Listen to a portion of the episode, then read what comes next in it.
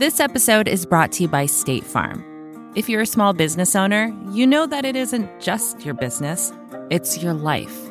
And whatever your business might be, you want someone who understands. That's why you might want to check out State Farm Small Business Insurance. Why? Because State Farm agents are small business owners too, living and working in your community. That means they know what it takes to help you personalize your policies for your small business needs. Like a good neighbor, State Farm is there. Talk to your local agent today. You know how to book flights and hotels. All you're missing is a tool to help you plan that unbelievable travel experience. That's why you need Viator. Book guided tours, excursions, and more in one place. There are over 300,000 travel experiences to choose from, so you can find something for everyone. And Viator offers free cancellation and 24 7 customer support for worry free travel. Download the Viator app now and use code Viator10 for 10% off your first booking in the app. Find travel experiences for you. Do more with Viator. Hi, I'm Kara Swisher, editor at large of Recode. You may know me as someone who wants to be fluent in every language, but only swear words. But in my spare time, I'm a technology journalist, and you're listening to Recode Decode, a podcast about tech, politics, and media. We're part of the Vox Media Podcast Network.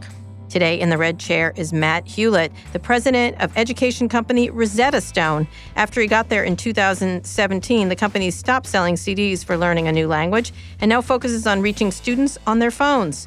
One of his previous jobs was as president of the corporate travel division of Expedia under Barry Diller, who has been on this podcast many times before. So has Dara Khosrowshahi. So we know lots Yeah. of people in common. too. Welcome to Recode Decode, Matt. Very excited to be here. Thank you. So I want to hear about your background because I, I, I have a feeling it's rather interesting. How you got to doing Rosetta Stone is obviously a very storied brand for language, essentially. And initially was tapes, tapes, tapes, and then it was CDs.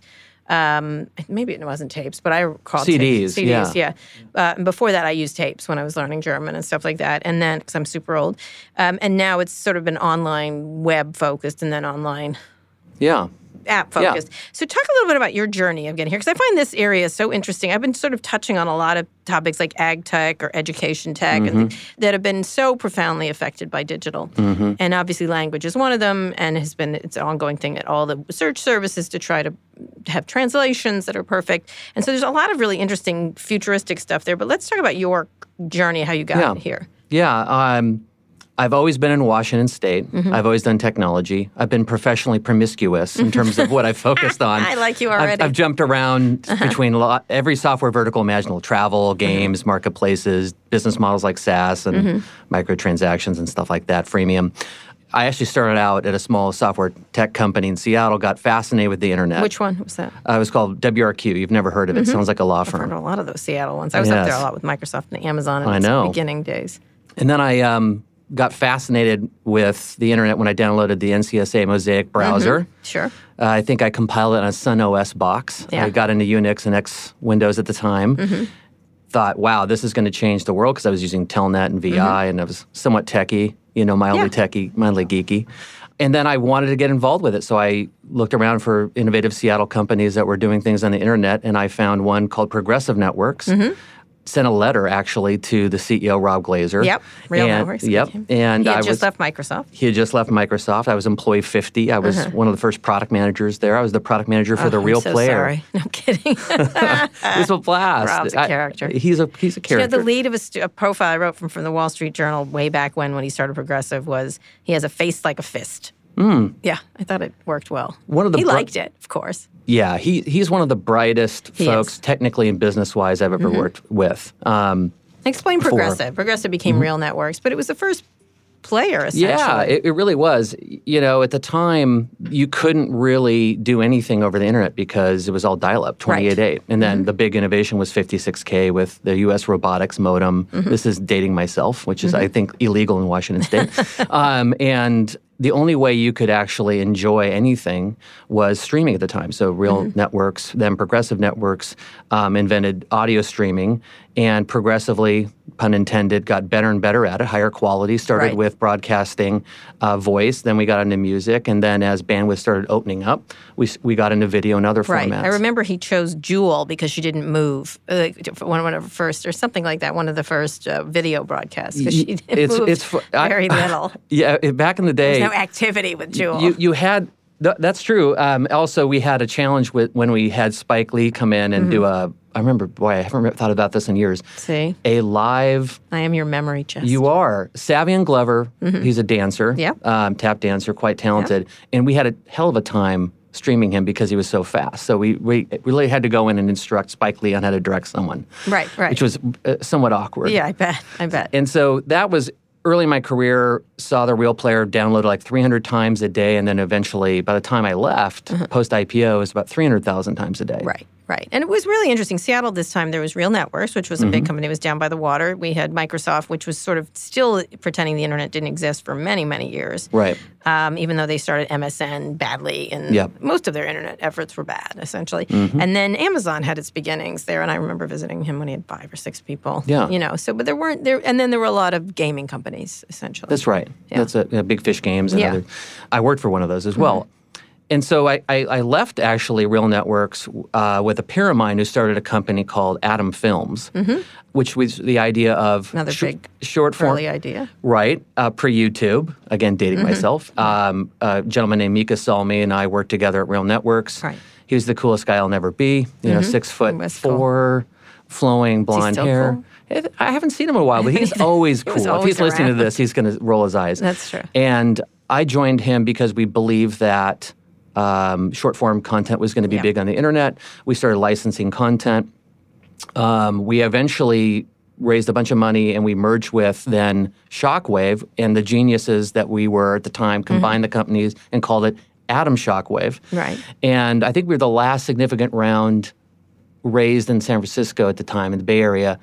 Uh, Sequoia Capital, Mike Moritz led it. It was some, like around $20 million. Mm-hmm. And that was right as he sent that ominous slide deck out. Yeah, it's over. The death. It's over. The. The, the tombstone. Yeah, RIP. Yeah, but it was interesting because a lot of these ideas were super early and super correct. Just wasn't the right company Time. Yeah. absolutely. There weren't mobile phones. There weren't mobile phones changed That's everything, right. obviously. But a lot of this stuff was, uh, you know, bandwidth and bandwidth, which I don't you don't even say that word anymore, but Mm-hmm. ability to access uh, the internet and the device was critically important. Absolutely, and, and we were trying everything. We licensed content to HBO, to you know airplanes, anything with a screen. Mm-hmm. But eventually, that I, I left, went back to Seattle. Eventually, that, that company was bought by Viacom. Mm-hmm. One of the board members of Atom Films at the time was Rich Barton. He hired me at Expedia. Rich, at that time, CEO of Expedia, now CEO of Zillow, Right. Mm-hmm. and everything else, Glassdoor, Avvo, anything with a directory. Um, Rich hired me to Expedia, and I, I started their corporate travel group. And then since then, I've been doing both startups and turnarounds. Right. And so you worked at Expedia was bought by Microsoft, right? I'm for- Who, who bought it? Spun out of Spun- Spun out of Microsoft. Microsoft, then bought by IAC. Uh, yeah, standalone company for a while, Right, then IAC yeah. a little bit, then all of it, and Right. then not as much. And, And, then, but it's been affiliated with IAC. absolutely. Um, and again, it was it, that was one of the successful things pulled out of my. There were several like Mm-hmm. that i- within Microsoft that that spilled out. And so, how did you get to Rosetta Stone? Like, Yeah. you've got sort of like you're you're a typical journeyer of the internet companies. Yeah, yeah, yeah. Um, friend of mine who's a recruiter called me. Uh, what actually got me most interested in the company was my personal story around literacy. I'm dyslexic. Mm-hmm. I have three kids. My youngest uh, child is dyslexic, and most people don't know this when they hear Rosetta Stone is growing part of our revenue is literacy software, Mm-hmm. and that really spoke to me. And so that's really got, what got me excited. All right, so get, paint a picture today of the company. The company started how many years? It was A long time. Yeah. 27 years yeah, it's ago. a long time. Yeah. And it started with essentially you way you used to learn languages was you went to class essentially Mm-hmm. or, a, or a night class if you're an adult or anything else and then you would learn but and you would use flashcards and everything else but you would not and then they moved into CDs and tapes and then CDs where you listen to people speaking essentially The, the, the company history is fascinating. Um, the founder was unsuccessful at learning a language. Mm-hmm. Had had learned German by being immersed. Immersed. yes Um, Berliner Oak Had a hell of a time with Russian. Decided that 27 years ago. Mm-hmm. Okay. Mm-hmm. Actually, been a public company for 11 years. And the company was started by a gentleman who actually had difficulty learning a language. but had l- previously learned German Mm-hmm. uh, because he was immersed in it. So he tried to replicate that experience in software. So he lived in Germany. He lived in Germany. Yeah, I, I tried to speak German too, and I'm terrible at languages. But go ahead. Yeah. Then so well, it worked for him in terms of immersion, and so he decided to build software around it. And so CDs came out. We became known for the iconic yellow box, the CDs, airplane, you know, kiosks, Mm-hmm. Right. and built a huge brand around language learning. Right. And so this was going along. Uh, CDs, obviously, everyone had uh first CDs at home and then in their computers and then in Walkmen and things like that. But that changed really drastically. Like your people didn't learn this way anymore. Yeah, and I think like most companies, the arc of Rosetta Stone has changed significantly over the last five years. We bought several companies years ago. One of them was Lexia, which is really interesting company that focused on literacy in US K-12 schools. And also the arc of the consumer business with Rosetta Stone took a different turn. They were later to innovate in terms of digital technologies than I think uh, they would have liked. They focused on the Lexia software and our last CD was sold in December of 2017, right as I was getting into the company. Right. And so why was that? Because there were so many, turn like, you, know, you can think of a million companies Mm-hmm. like this. And there's others that catch up really quickly. Um, Facebook, others, there's lots of people that shift and turn. But this is something that, you know, the, the, the era of the CD was a very brief one. It was, a, was a relatively brief one Mm-hmm. Yeah. in, in terms of media. Mm-hmm. So what, what was the Why? problem? Yeah, it's always hard to think through, you know, because I wasn't there, the playbook as to what got them there. But I do think it's very difficult to cannibalize yourself as a company. You think about like which company has been successful turning themselves around from business models. Like Adobe comes to mind, moving to a subscription model. Apple obviously did a major turnaround, not but not many brands have been able to do that. And I think Rosetta Stone is one of those brands that uh, one is well known. It's a well liked. Um, it almost has a nostalgia to it. My biggest competition is actually the fact that everyone knows who I am. They Right. just don't know I have an app. Right, right, right. And I think that a lot of companies get stuck in this rut of lack of innovation because it's very hard to move from a thousand dollar CD to a product that's nine ninety nine a month. Mm-hmm. And I think those are hard decisions to make, and most companies don't survive that. So we went through that. I was hired to bring on a team and a product and really make this product really mobile native, um, which we've started to do. so started to do. The mobile's been around since what? Yeah. 2000. Oh, quite a while. Yeah. 10 years, yeah. I'd say. And so, you know, we're we're obviously playing a little bit of catch up. And Mm-hmm. the space is about a $50 billion language learning space. Mm-hmm. About 6% of that's digital. There's a lot of competition in the space. Sure. But we're we're starting to make some strides there. So when you're thinking about when you come into a company, you've been working at all these various companies, some of which, you know, Real Network got caught up in that too. Like everything, you know, things became in the phone. You can think of a dozen companies like that where that happened. Why did you decide to come here to, to the company? What was your thinking on where it could go? Yeah, uh, I usually am handed issues and problems that I almost feel like MacGyver at times. You know, like you know, a lot of times. Let's reference that for the young. Yes, uh, MacGyver could do anything with a rubber band. That's right. And not dirty. Baling wire and Elmer's glue. Right. Um, but in, in all seriousness, I've been in situations before where companies about ready to run out of money, investors aren't happy. Mm-hmm. Y- you know, those are stressful situations. I haven't been in a situation where there's a world class brand and customers want the product. They like the current digital product. Mm-hmm. It just needs some restructuring and some innovation. That's a different type of problem. Right. How much of your business is still CDs and things like Zero. that? Zero. You Zero. don't sell any. Your last one was 2017. Yeah, and, and basically how our revenue works is And a- no retail element. Like you had those. We have a little bit in. Amazon, and, Right. Mm-hmm. but you know we sell through Amazon, but no no CDs at all. About half our business is um, selling to US K twelve schools. The Which other, is dyslexia, which is literacy. which is literacy, and the other half is consumer and enterprise. Mm-hmm. And so those components um, are what I'm restructuring right now. The Lexia business is growing pretty nicely, twenty percent year over year. All right. What is that? That's to, to allow kids to English as a foreign language, or what? What's the? No, it's well, you know, w- again, one of my passions is is literacy. Mm-hmm. Two thirds of kids are reading below grade level by the time they get to grade three, and it's this is nothing new, and that trend co- Right. continues through eighth grade. Unfortunately, it's been like that for thirty years. I'm sure you've had you've talked. Yes. This has been and around there's forever. been a lot of startups by people trying. There were Mm-hmm. a whole bunch, a lot of ex AOL people tried a whole bunch of literacy efforts. There's yeah, been a lot. There's been a lot. And then much of it charitable. I would say, that, not as businesses. That that's right, and I think the Jim Barksdale was another. Person. Yep, you know the Barksdale Institute. And there's a, there's been a lot of tech investment in it.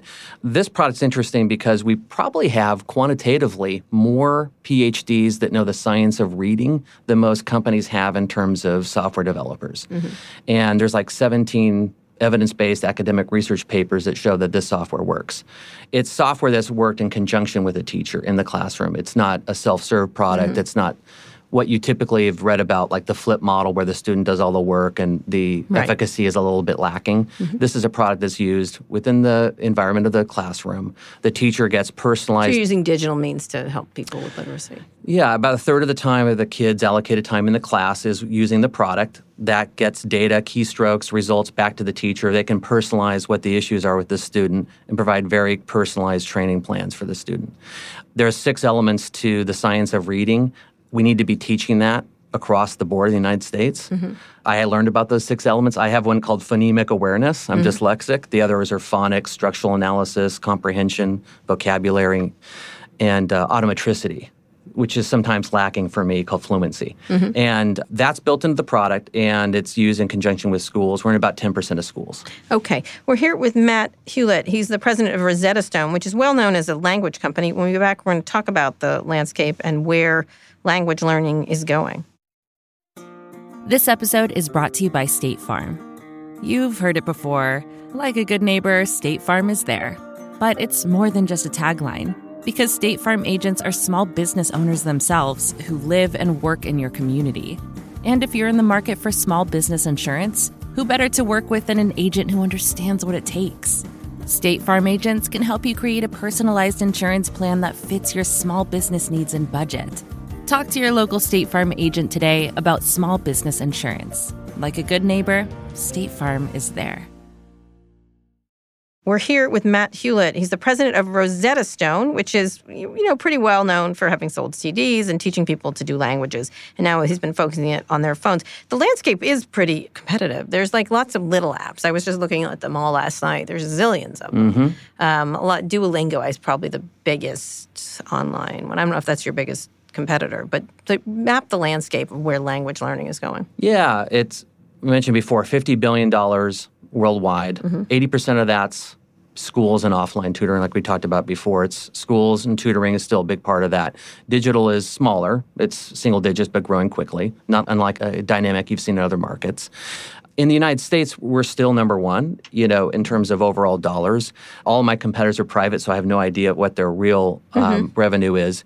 I would say in terms of share, you could definitely, you know, look at Duolingo and say they've done a fantastic job. They've built a very engaging product, um, very addictive product. Mm-hmm. Uh, we like to think of ourselves as a product that actually gets efficacy and results we built speech recognition of the technology to get people producing the, the actual language so you, more, you become more proficient and sound like a native speaker.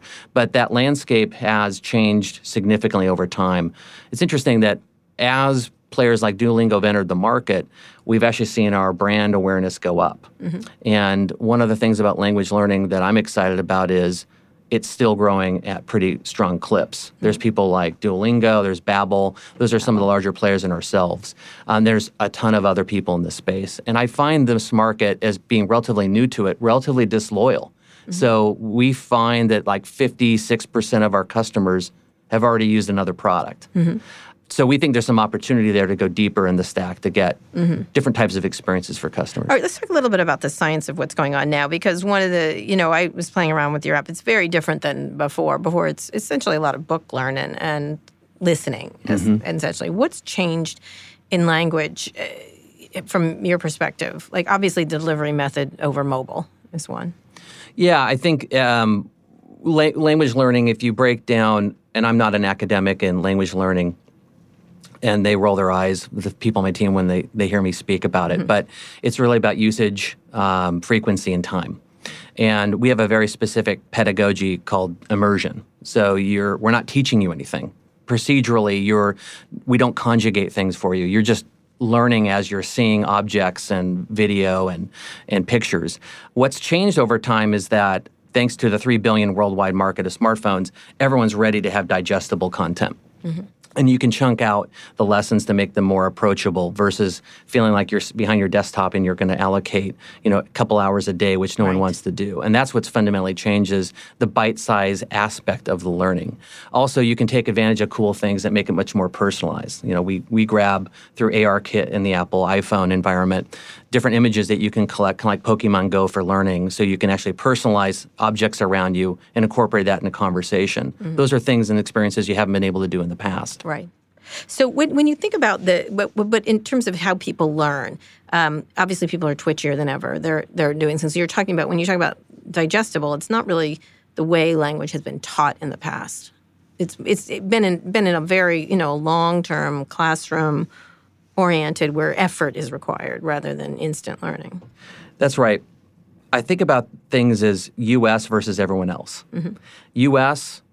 It's like saying you're in a rock band in Seattle, everyone says they're in a rock band. They're not really in a rock band. Right. Meaning, world languages is kind of a nice to have, not a must have. Mm-hmm. So, w- when you're going to, let's say, Mexico, everyone wants to learn Spanish. Everyone decides to spend the prerequisite amount of time, two weeks. Mm-hmm. Takes a little bit longer than t- uh, two weeks to learn a language. Outside the United States, the hunger element is way high. So, there's about a billion and a half people around the world that are want, that are learning English right now. Mm-hmm. Uh, there is no issue around hunger because they know they have to get to the next tranche of educational uh, academic achievement and or the next job. And so the hunger is already there and the appetite to learn is very high. So the two different learners types in the united states are casual learners that really don't need to learn a language they want to do it for experiential reasons, and outside the United States, where they have to do it for other reasons. Mm-hmm. Uh, the digestible component makes it much more, in terms of a form factor, approachable and more economic. In, for example, Asia, there's a trade off between, especially for parents and their kids, learning a language and food. Mm-hmm.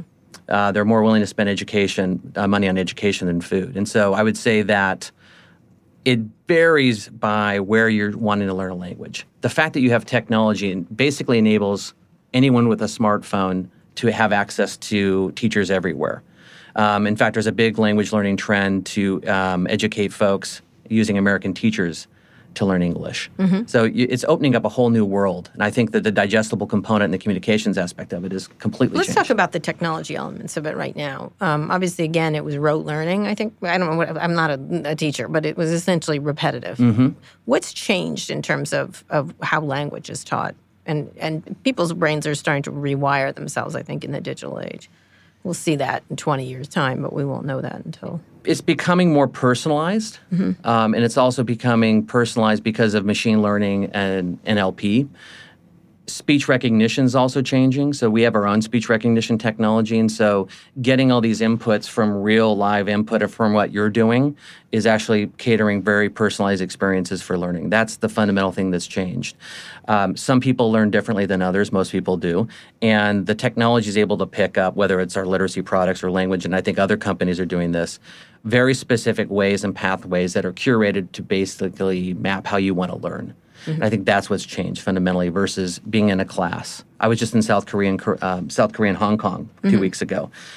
I was amazed to still see offline classes. They call mm-hmm. them cram schools, right. where you see kids in a class literally just kind of cramming for tests. For tests not understanding what they're actually learning, understanding right. the vocabulary, but not truly right. comp- comprehending Does that doing. mean, like, you know, language lessons have always, again, been analog. Does that mean it's over for that in that regard that people shouldn't this is the kind of thing you can do utterly one of the things i always say is everything can be digitized will be digitized and language seems perfect for that because mm-hmm. you'll have a personalized it reacts to your voice there's voice recognition there's an ability with AI to learn even more about your experience while you're doing it and to correct you.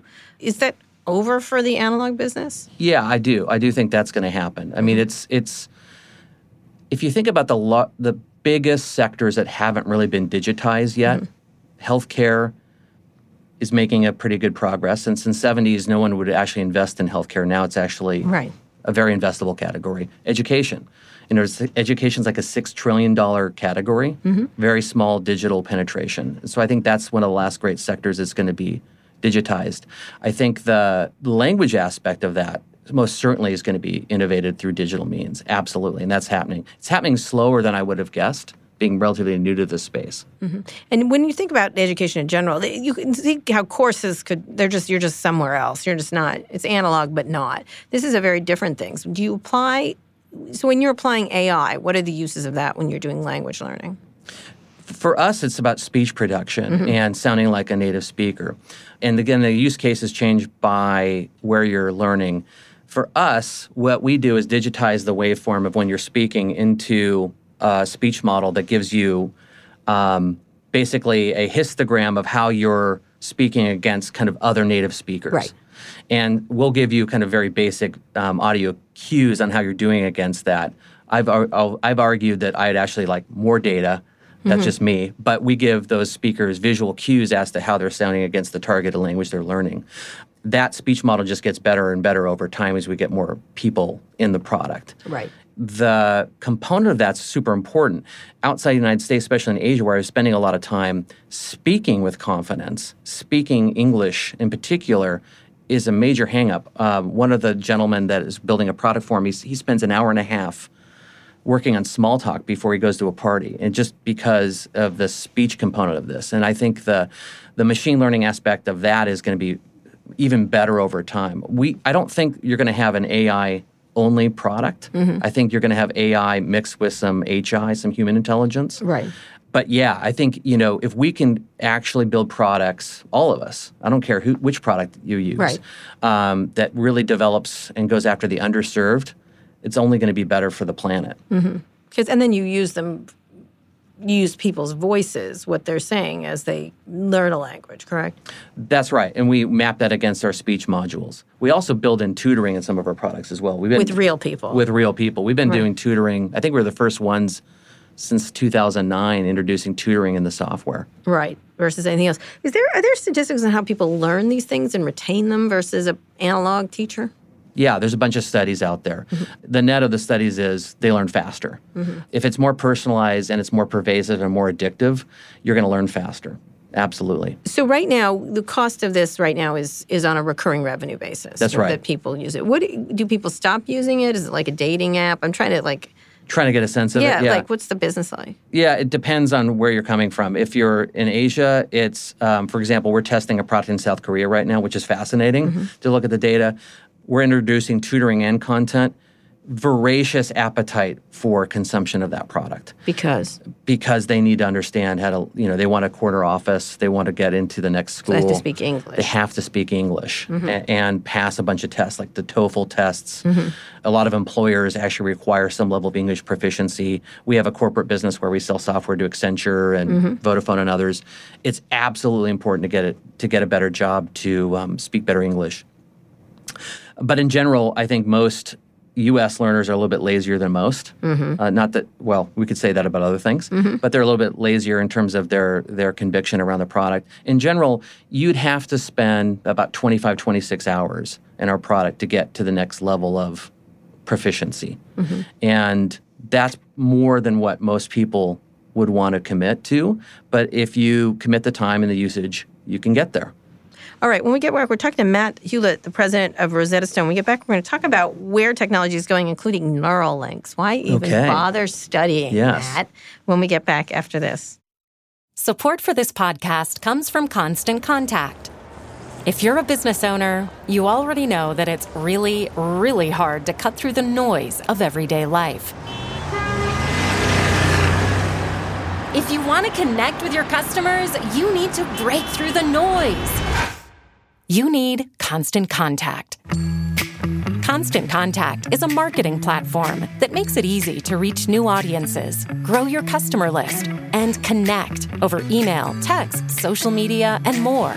Whether you're a marketing guru or just learning the ropes, Constant Contact offers writing assistance tools and automation features that make it simple to say the right thing at the right time so get going and start growing your business today with a free trial at constantcontact.com. Just go to constantcontact.com right now. Constant Contact, helping the small stand tall.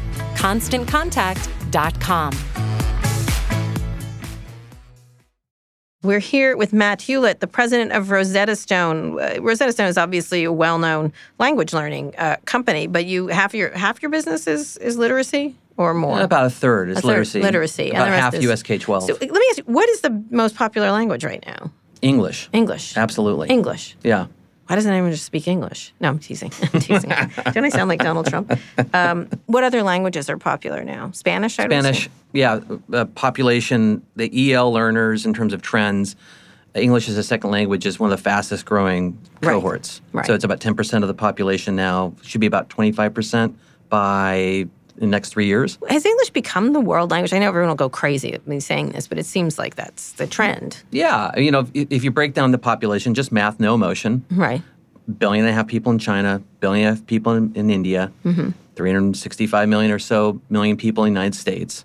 But the predominant language that's being taught around the world is English. Yeah. Mm-hmm. How so did that I have happen? to say yes. What is that? What? Because just because. well, world, you know, hegemonic forces. Mm-hmm. Yes, as, oh, that, as- yes. as- yes, uh, uh, and we can get into that. But um, there's clear historical reasons why that's happened. But as we've dealt with like large corporate entities, what are you going to standardize your language on? Right. English has become the standard for a variety of different historical reasons. Maybe Mandarin. Mandarin Mm-hmm. is being taught more. Um, that is becoming more and more popular. But I don't see that Is that happening. anytime popular on your service? Mandarin learning people. learn It's it's popular, not as popular as English and Spanish. It was for kids for a while. Yeah. remember my kid took it for 14 seconds. Yeah. Not under my pressure. It was his own. very difficult Yeah, language. he was terrible at it. Yeah, I, I started Vietnamese. can I- I, used make to spend a lot of time in Vietnam. together. No, it's very difficult. Yeah. Yeah, I, yeah, I, I failed at Viet, Vietnamese. as well. Vietnamese. It's very difficult. What isn't? Would you get you dump languages like? Me? Yeah, not, not you, just the company. Like, okay, we're not teaching this one anymore. Mm, not How many languages do you have? Twenty six. Twenty six. Yeah, and then we teach. What's our- twenty six? What's What's number twenty six? gosh Gaelic? I don't know. I mean, it's, it's like you on have the Gaelic. somewhere around the. Yeah, I mean, we've got so many languages. We've been around forever. We also I teach get that, advanced. but we also teach advanced. there are. You'd be surprised. Yeah. Um, we also have done a lot of work with um, Native American tribes to preserve Mm-hmm. their language. Pachanga, for example, is a language that we're preserving. Um, we work with a lot of Native American tribes to preserve their language. Well, that seems worthy. Yeah, I, you know, it's it's crazy when we bring in an elder to record their speech patterns into our sound sound recording system, and literally you're you're you're talking to and interacting with one of the last speakers of a language, Right, a, a, a, live speaker. A live speaker of that language. Because some people speak Sumerian, but like three people essentially. Right, right, or High Valyrian, but Yeah, um, yeah. for fun. But you know, it, it it's poignant, you know, and it's not the obviously there's not there's not a huge population for it, but it is more profound to our speech recognition technology folks when they are preserving a language. Right. So trending languages are, I would imagine, Chinese and English, Mm-hmm. Spanish. What is French downward trending? German. No, it's no, they're kind of like holding their Everyone own. used to take French here. They're, they're holding their own. I think world languages being taught in the United States schools Mm-hmm. is Spanish. Is Spanish, but I think the fund the funding for these world languages is definitely drying up. Mm-hmm. Uh, I know, like in Washington State, where I live, I live in Seattle. Um, there's a big focus on bilingual education. Mm-hmm. Not every state has the same philosophy. No. So when you're thinking about like, because you can get easily dragged into political things. How, when you make these decisions on what you're teaching, you don't dump languages, right? You don't. No, Like, no. I've thought back to my career in tech, and I've worked for some very sharp-elbowed people um, that, I, that I admire, but not the easiest people Mm-hmm. Yeah. to work for. And I definitely wanted to have a no a-hole policy. Mm-hmm. And the core mission of the business is to really enable anyone to read, write, and speak with confidence.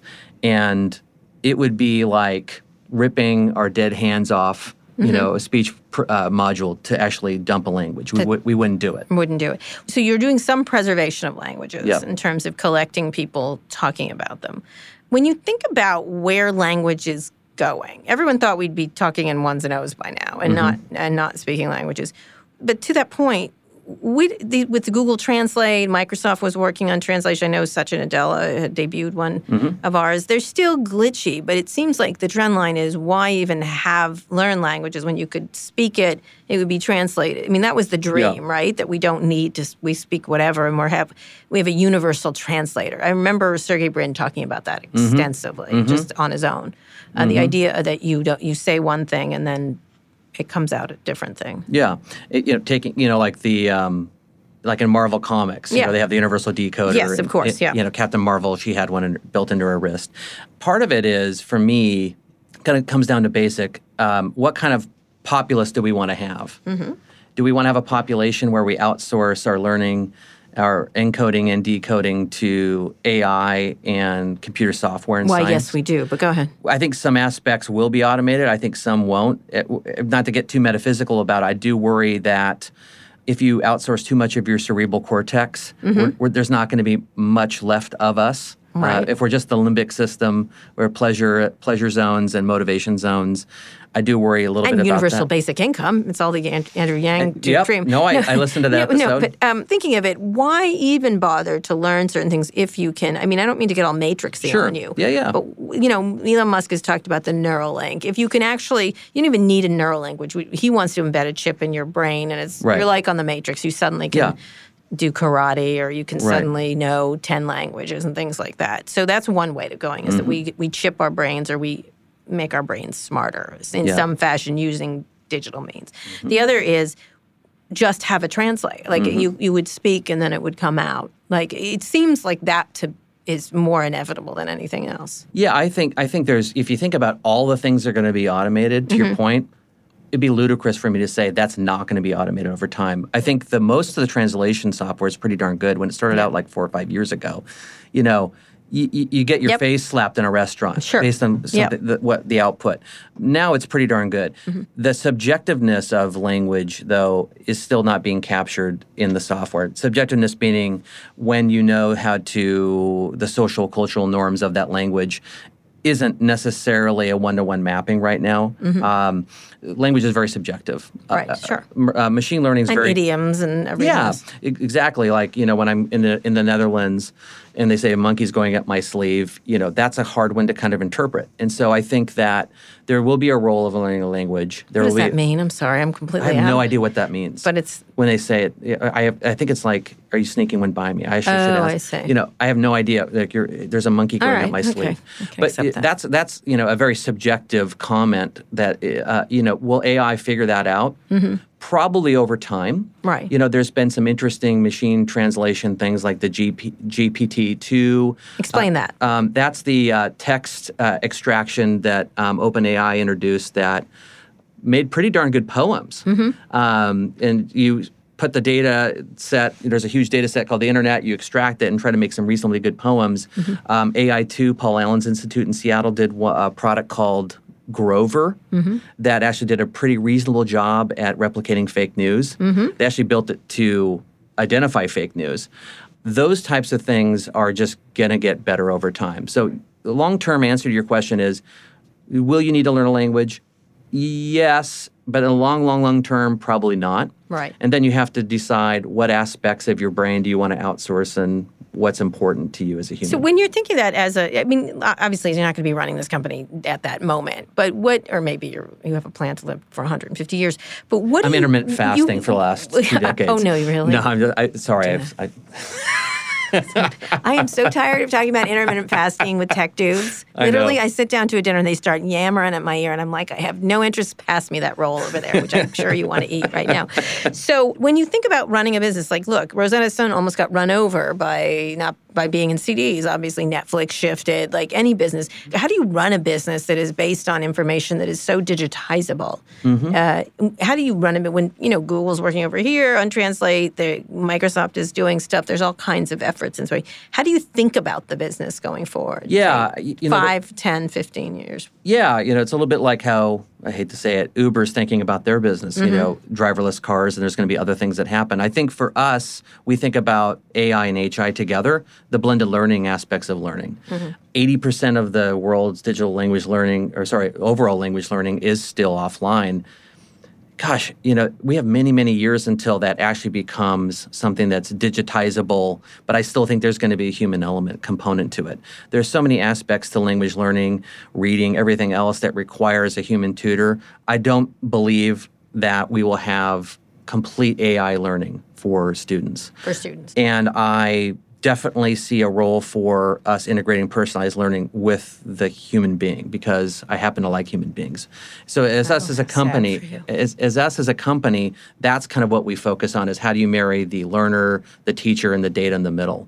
Uh, whether it's speech recognition, whether it's machine learning, supervised or unsupervised, how do you make that work together really, really well? All right, I want to finish up talking about what uh, you know. I, I I have your app. I'm going to start using. I'm, I've been wanting to learn Spanish for years, and I was a terrible Spanish student. Mm-hmm. I was a terrible German student. I was a terrible French student, and I have a feeling I'm a, just a terrible language student. Mm. And there's lots of reasons for that. Different people's brains are wired Mm-hmm. differently.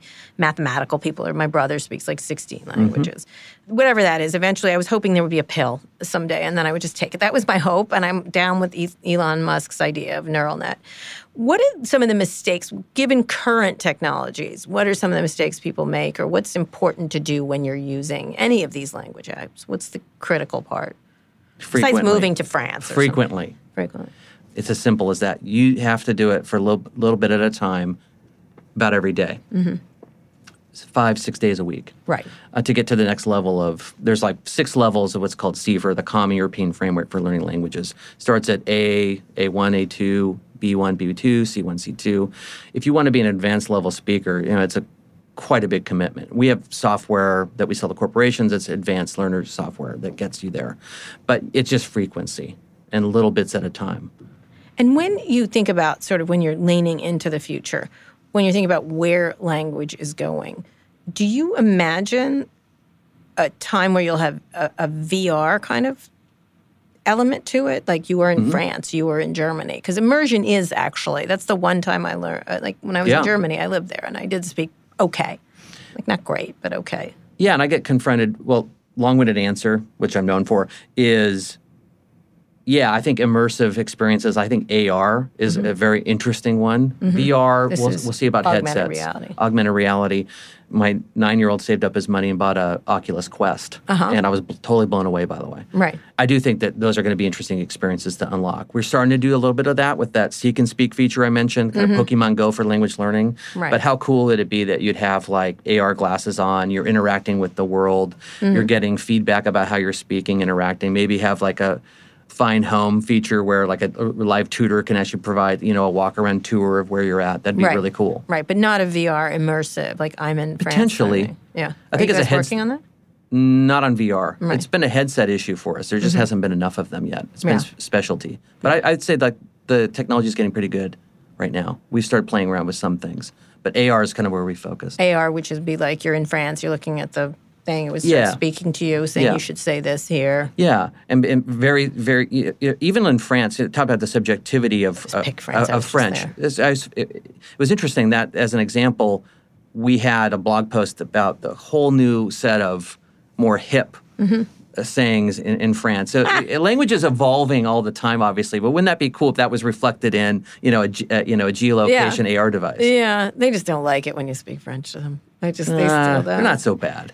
I literally, I thought that. I thought, oh, I'm being the cliche of French, but literally they're like, stop speaking French immediately. I was like, fine, I'll just speak in English. Public, public transit is, is another issue. You know, Yeah. me trying to get around. But Well, what to me, AR would be really interesting is like when I was in Japan, all this, the signs are in, very few people speak English Yeah. in, ja- in Japan, really. Even Yeah. in Tokyo, it's really interesting. It was much, many fewer people speak English than you think in certain Yeah, certain that's countries. true. And if, if I could have looked up at a sign and it would translate it, it would have been enormously helpful. It would That's be right. really interesting. And then you start to, you start to recognize exit and things like that Mm-hmm. as you, uh, you know, it, it's just an interesting time.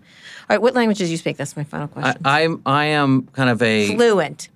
Not fluent. I'm, I'm learning Spanish. Okay. And I'm actually getting back into using my my tutor. Okay. Through our software. Uh-huh. But uh, Olga, who's my teacher, uh, my Spanish Olga? teacher. Yeah. And she's listening. I'm committed to coming back to you, Olga. But um, uh, Spanish is is the one that I'm, I'm learning right now. All right. And how are you doing? Uh, I've been better. I've you been know. better? Um, first six months, I was pretty darn good. Were you? Yeah. And then? And, and then, you know, life happens. Yeah, And so this is kind of me being an American. Right, exactly. Yeah. All right. Thank you, Matt, so much. It's so interesting. Rosetta Stone is a fascinating. The whole idea of where language is going to me is going to be really interesting. But I do think eventually it will all be AR oriented. Like it'll be translated for you, and or you will have a chip. One or the other. Just, I hope no one ch- hacks into our heads. And then finally, I can achieve my long held dream of speaking ancient Aramaic. Gosh, I wish I just learned kung fu. anyway, Matt, thank you so much for coming on the show. You can follow me on Twitter at Kara Swisher. My executive producer, Erica Anderson, is at Erica America. My producer, Eric Johnson, is at Hey Hey ESJ. Matt, where can people find you and Rosetta Stone online? Yeah, my what, Twitter handle, Matt underscore Hulett. Okay, what about Rosetta Stone at Rosetta RosettaStone.com. Okay, great. If you like this episode, we really appreciate it if you shared it with a friend. And make sure to check out our newest podcast, Reset. Just search for it in your podcasting app of choice. Thanks also to our editor, Joel Rabe. Thank you for listening to this episode of Recode Decode. I'll be back here on Wednesday. Tune in then.